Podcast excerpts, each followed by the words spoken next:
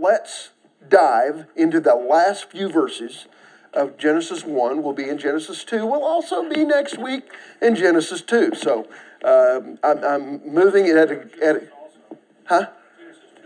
Genesis 2 also. Yeah, there, there you go. Um, uh, I know I'm moving at a glacial pace, but uh, this, this is good stuff. It's a lot of stuff we've got to deal with.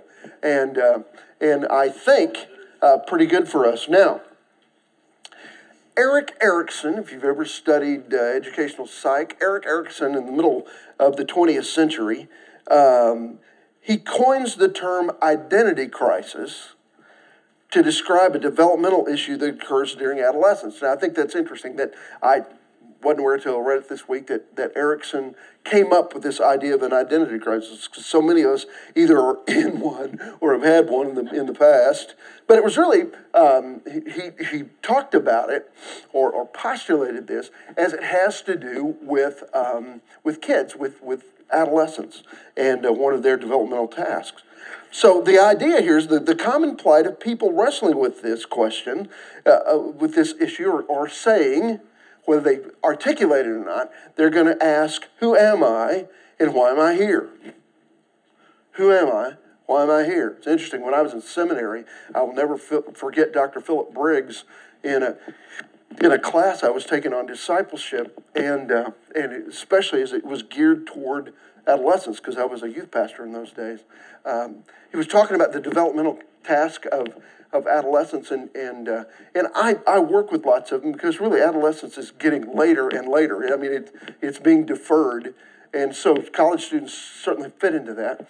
And it was interesting because he would agree, uh, Dr. Briggs would agreed with would have agreed with uh, with Erikson, obviously, but he said, you know, it's not so much the developmental task of young people is to figure out who I am as to figure out whose I am.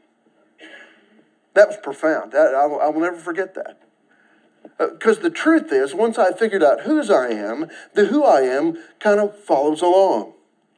Augustine, in his Confessions, writes this You have made us for yourself, O Lord, and our hearts are restless until they find their rest in you. Amen. Isn't it interesting to think about um, what we've already studied in this Genesis passage, and certainly just the first chapter, what is yet to come, um, to think about what God has done and uh, to kind of to deal with his creative order. Now, in the first 25 verses, that's all we've studied so far. Ellie's going to say, Yeah, I know. Uh, no, we've only gotten 25 verses in. Um, um, they narrate kind of concisely God's forming of the cosmos and we talked about kind of the difference in the view again last week. Either I'm going to believe that this was all done on purpose, or I'm going to believe that it was all pretty random. Okay? Um, so we talked about how God created uh, light in day one, uh, the sky in day two, the seas and the dry land in day three, the sun, the moon, and the stars, living creatures. And then we ended last week with the first part of day six that was kind of with an economy of words uh, um, describing how God made land animals. The focus has been throughout this study has been on planet Earth, either directly or in, indirectly, um, because this is the way the Bible presents this. Um, but it's interesting that beginning with uh, uh, the first through the fourth days, the Genesis accounts gets longer with each day. Its description gets a little longer with each day. If you kind of look at it, it takes the Bible takes more words to describe day four, for instance, than day three. That pattern reverses on day five with kind of an economy of words, and then uh, the narration lengthens um, dramatically on the sixth day. Uh, the description of the creation of animals is going to be just done with uh, land animals, It's going to be done with just a few words, but then um, uh, the narration increases really. Um, it's interesting. Uh, one author says he, he feels like Moses is in a hurry to get to what happens in the second part of day six. And then he stops and takes more time with it. So that's where we are today. I began to think about um, uh, where we are in this description today, and I recognize that uh, God has day after day after day after day created, backed up, and said, This is good. At the end of day six, he's going to pronounce a different pronouncement. Um, but I, I, I, find what you need to think about it. Here's what, here's what we will, will, will, will begin with this is the idea that humankind, you, are the pinnacle of his creation as described in the Bible. And we're going to talk about some of the components of that biblically today. So let's get into the text a little bit here. Um, um, it's interesting. At the end of five and a half days of creation, it would seem that the system's all set up to, to go and to grow. And yet, at the end of five and a half days, the Lord looks and it's just not complete without you. So, Steve Blair, can I get you to go to chapter 1 and I'll have you start at 26 and read down through 31?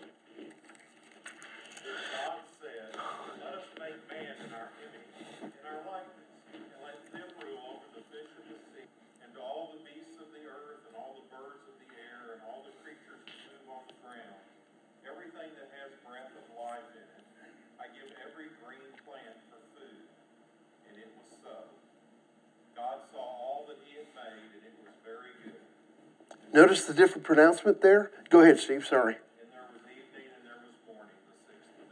Okay, sorry to cut you short.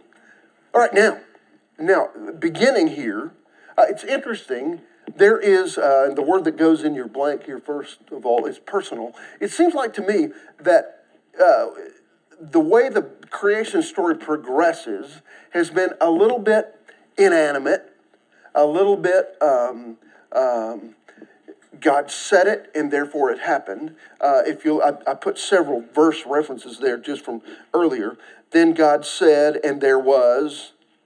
Okay, God said, "Let there be." A lot of "let there be's" in the first twenty-five verses of, of the Bible. Okay, but by the time we get to chapter to verse 20, 26, it has gone from being "let there be" to let us make in our image. You, you catch that? It, it, gets really much more personal.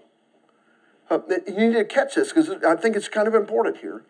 You need to it, let us create in our image. Now, now uh, there are a lot of people who will think that this is a reference to um, to the Trinity of God. Some some um, because it's it's used in plural form here.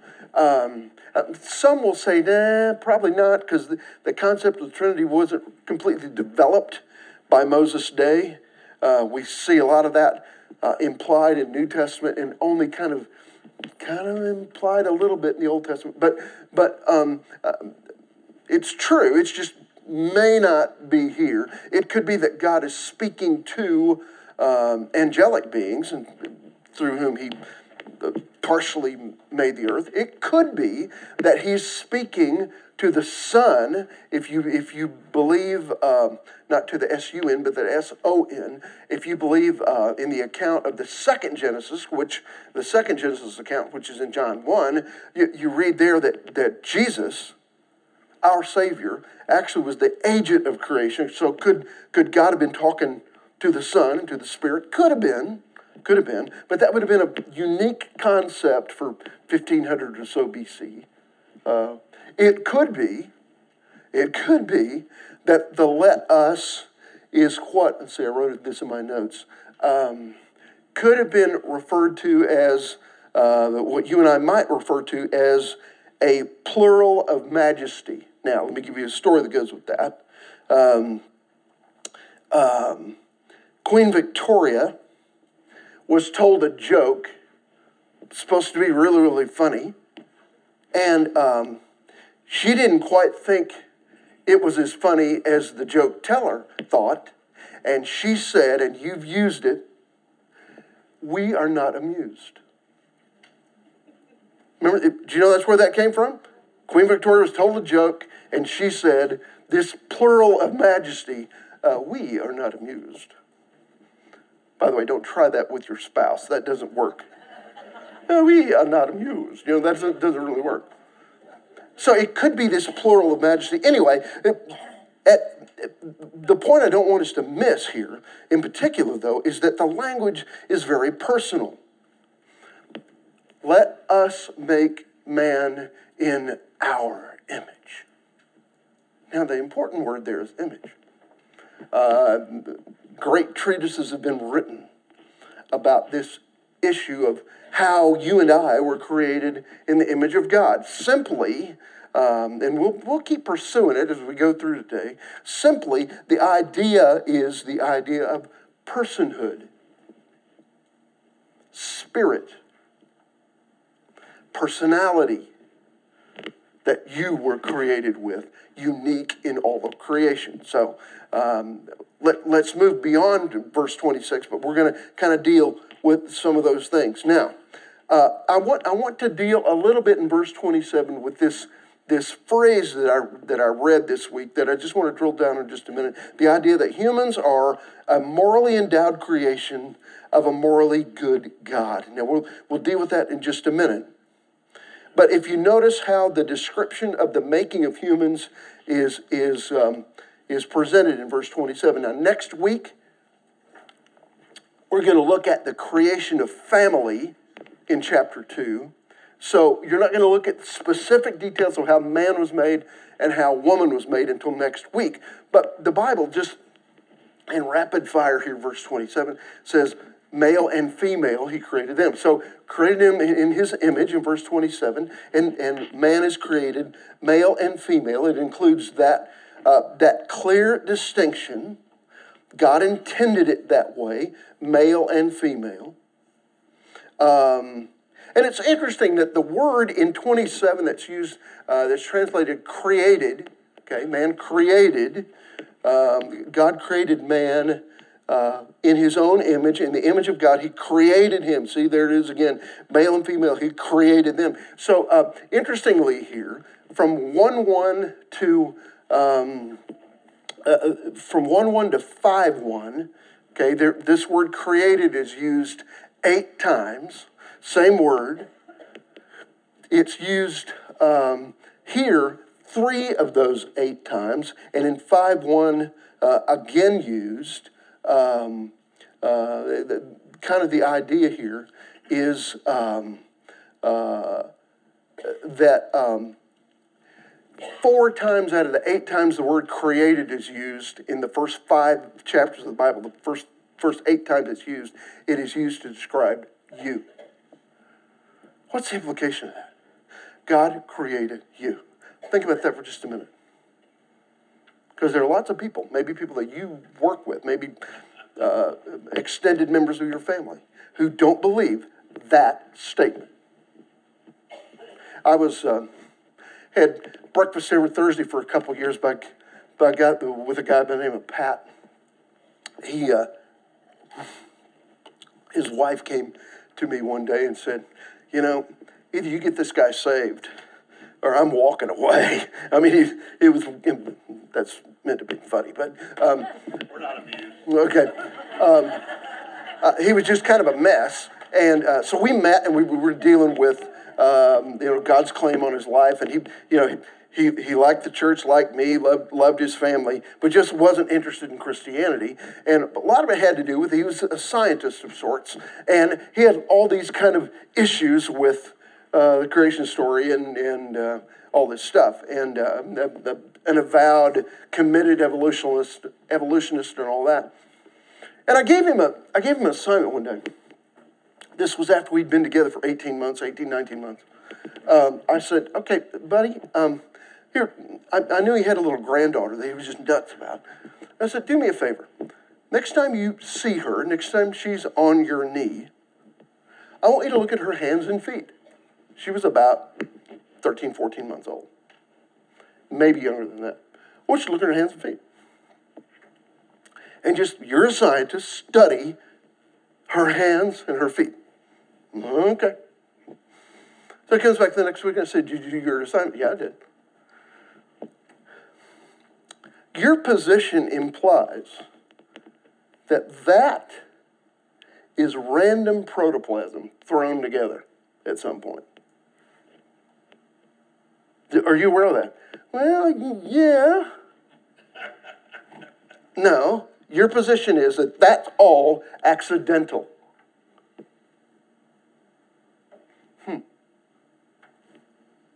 Hmm. When it gets personal, it's harder to get my brain around, you know? in fact, doesn't it require more faith to accept that position when I look at the tiny little fingernails of a little bitty one? And the way fingerprints and those kinds of things show up really, really early. Isn't it harder in some ways? Doesn't it require more faith to accept that that was just all random? Well, uh, eventually, my good friend uh, accepted Christ, and um, uh, it was interesting though. It wasn't until after he dealt with this little grandbaby and what he felt about the grandbaby. Now, now, so the idea here is that you are God's creation, created uh, a morally endowed creation of a morally good God. Is kind of this statement that I read this week. The reason I put that there is that without this truth, without that truth, there's nothing in our society to ensure the value of every person. Without that truth, then there's nothing to really ensure the value of every person. So that has implications for the abortion debate. It has implications for the euthanasia debate. That has implications for racism. Okay? And all kinds of things. If I if I sidestep that statement, the truth of that statement, and the truth of, of um, Genesis 1 26 and following. That God made you. It opens a Pandora's box of all kinds of other things. Okay? So, if we can begin from there, we will.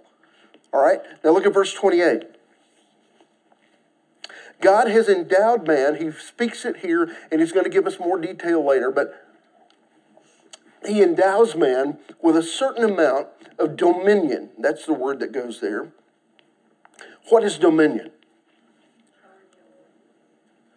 I, I barely heard you, Katie. Charge over. Okay, so what are we given dominion over in this part of the chapter? animals, plant life.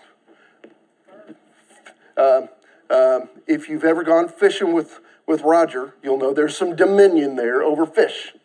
Okay? All right? Dominion over, charge of, rule over. There's a, there's a stewardship implied in that as well. Um, so the idea here is um, that uh, we have been given this, we were, we were given originally this dominion, but that dominion, and we'll see this by the time we get to chapter 3, that dominion is now limited by our own sin, by the sin of mankind that dominion as well as the image of God. I was uh, listening to some tapes of A.W. Tozer this week. His concept, and it's a wonderful concept, is the thought that, like a mirror that you would buy, if you drop it and it becomes cracked, the image now reflected in the mirror is distorted. That's what's happened as a result of Genesis 3 and the fall of mankind. You were created completely in God's image. But as a result of the fall of mankind, that image has now been blurred, cracked, distorted. Now, can I tell you the good news? Keep your, I mean, it's easy to find Genesis 1, right? Go to Colossians 1 with me, would you? Go to Colossians 1. There are a couple of verses in Colossians that give us the good news about losing the image of God. Okay, um, wouldn't it be sad if we only have Genesis three fifteen and we realize we have lost that image? We've lost. Uh, if, if God looks at me to look at His image, He's going to see a distorted picture. But the good news of the Bible is this. Okay, somebody at, at Colossians 1, read verse um, 15. Somebody read verse 15.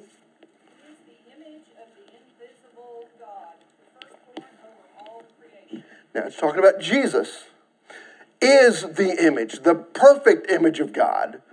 No distortion. Okay, Cindy, can I get you to jump one page over to three? It's Colossians 3 and read verse 9 and 10.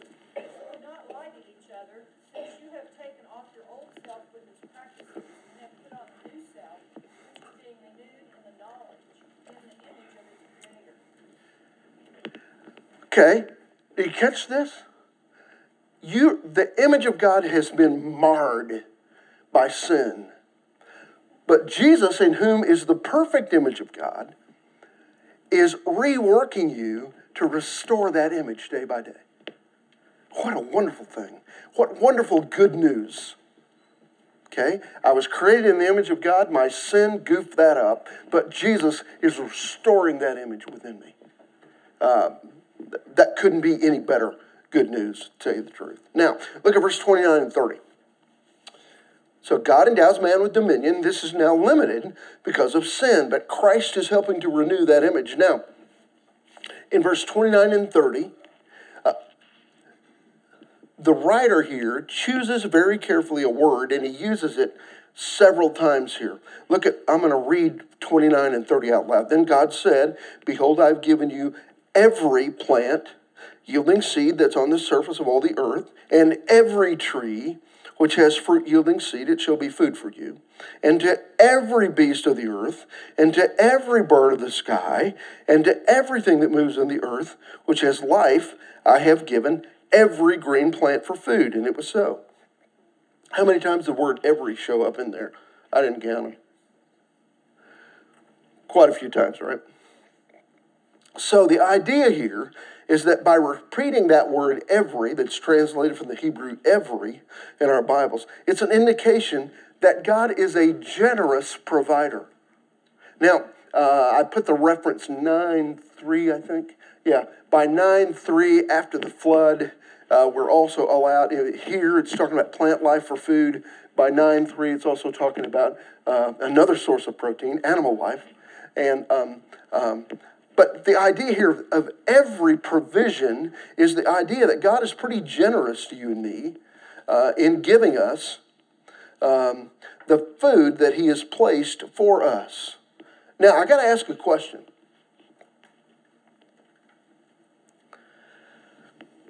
Do you ever thank God for food?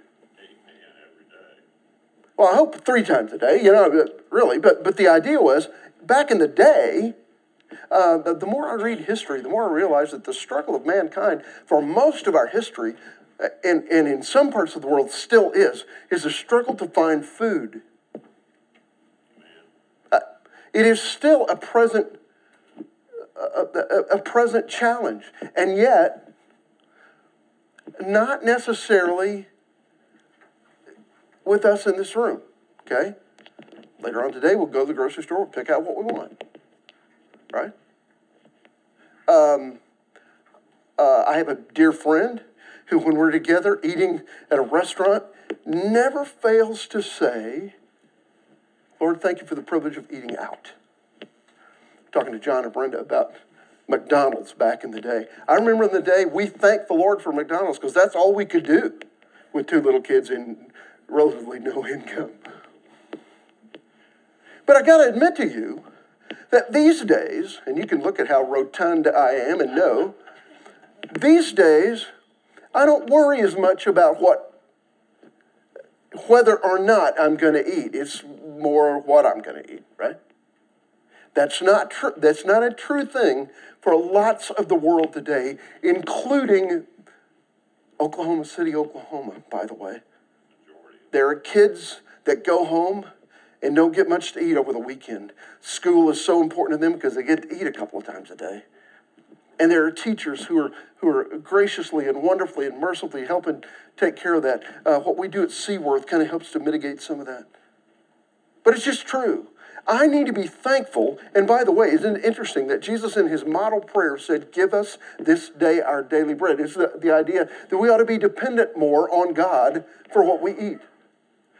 And we ought to acknowledge that dependence and our gratitude for it. I, maybe if you get nothing else out of this, maybe realizing uh, just the thought that God has provided lovingly for you. Now, what I realize is there is a difference. I'm just going to tell you. There is a difference about that thing between me and even my parents one generation back. Because they lived, they both lived through the Depression, and their parents certainly were, were having kids in the Depression, and they remember not having much, if anything. My kids didn't have that experience. I didn't have it. So I'm going to have to be intentional about thanking God for his provision of things as banal and as kind of normal as food. Okay, gotten preachy. I need to move on, don't I? Look at look at the last couple of verses here. Look at the last last verse of this. This is beautiful, and I, I got so excited about it when when Steve was reading it. I cut him off. God saw all that He had made, and behold, here's a different expression. It was very good. And there was evening and there was morning, the sixth day.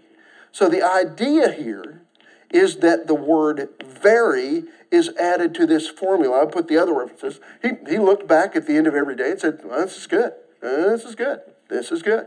But not until you were created did he say, Oh, this is very good.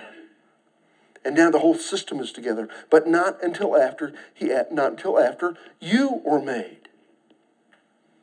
Uh, what you need to see here I have a couple of friends. I met with one of them this week, um, uh, with the husband this week. They are in the middle of adopting. Uh, they've been trying for 18 months or so to adopt. And um, they were told maybe 30 days ago, 45 days ago, that they have been given an adopted little girl. They'll, they'll be able to adopt this baby, but the baby won't be born until like October 18th and they just go pick her up and she'll be theirs forever. Uh, that, just that, that story is just amazing to me. But what it makes me think here is have you ever been around expectant parents?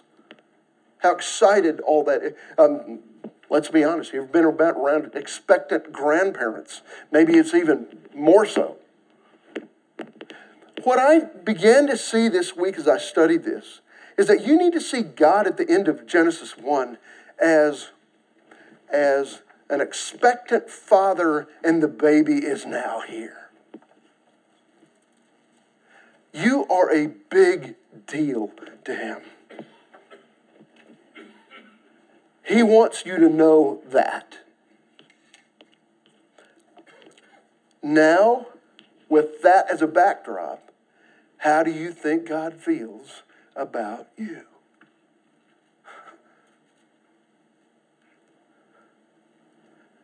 Carol and I talked for Carol, where'd you go? Look where there you are. Talked about your new little granddaughter and what a big deal she is and and uh, you told me something about her personality already developing. How old is she? Yeah, okay. I knew it was just a few months, and yet she's already funny. And uh, and how Carol rejoices over that, and how um, your, your granddaughter, our friend, rejoices over that, and her, and her husband. That's how God feels about you. I, I'm going to tell you, I don't know, sometimes I wonder when God watches how I go through this life I, I just I can just occasionally see him saying what my dad used to say or my mother used to say. They'd watch some shenanigans I got into and they'd shake their heads and go, look at him, look at him. Crazy as I am, they loved me. Goofy as I have become, the Lord loves me and he loves you. He made you. You, you got to get your mind around that thought. Now, go with me to chapter 2, because what we've been looking at is a 30,000 foot view. Now, we're going to look a little tighter on the creation of man, and we'll look at a little more of it next week. But if, would somebody just pick up, John, would you mind to go to verse 4 and read 4, 5, 6, and 7 out of 2?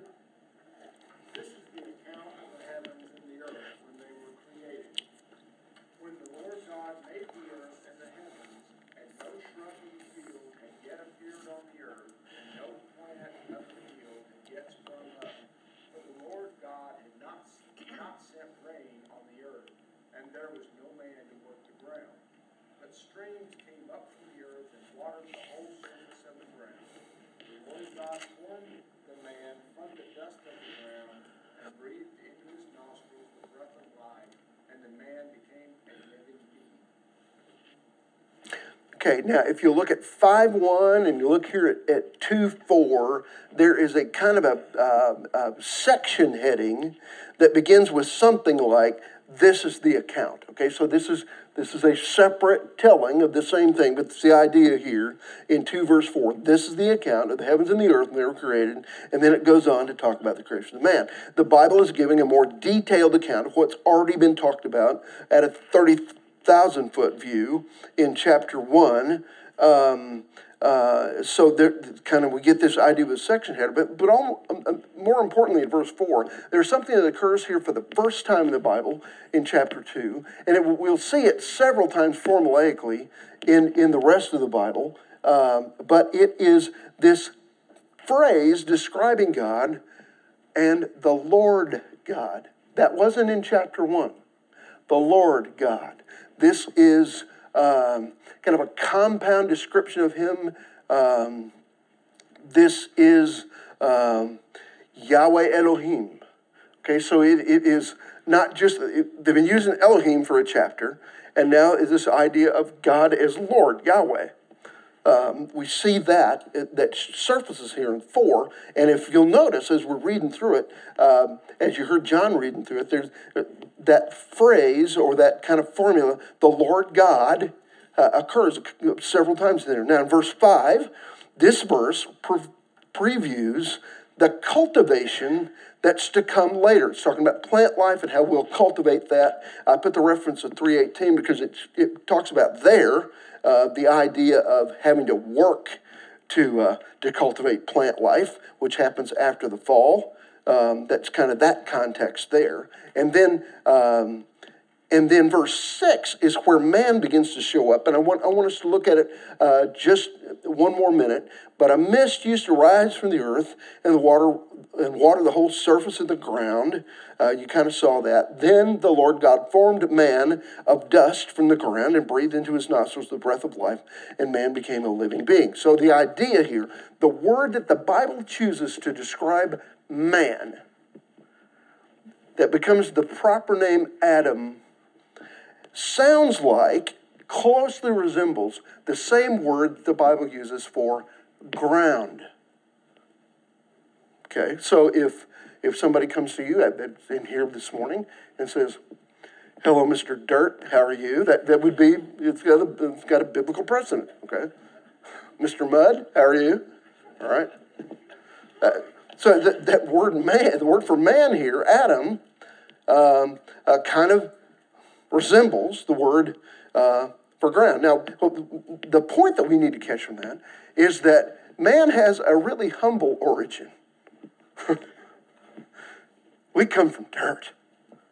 Okay? We come from dirt. You know, sometimes we talk about somebody who comes from humble, humble origin, we'll say they got dirt under their nails. That's, that's a, a good descriptor. This is, they just came from dirt, period. I mean, that's kind of the idea. What a humble beginning. And it's important that I catch that. But it's also important that I catch what's said here in verse 7 that God formed you out of dust from the ground and breathed into mankind his nostr- into his nostrils the breath of life, and man became a living being.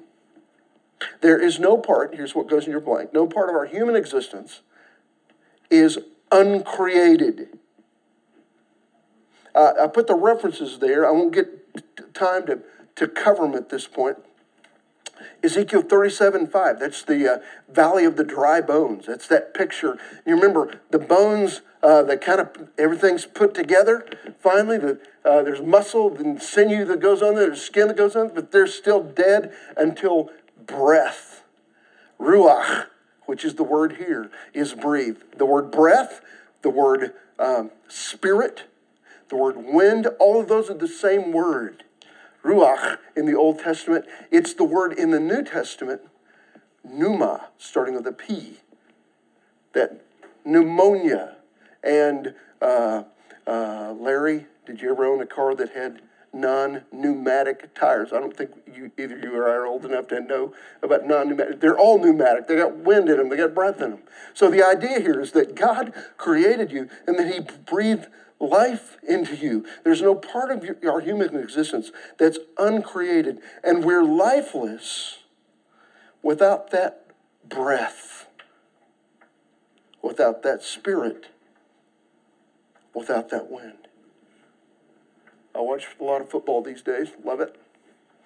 And occasionally, I saw a college kid yesterday uh, pick up on what Cam Newton does. You know, when he scores, he does the Superman thing, you know.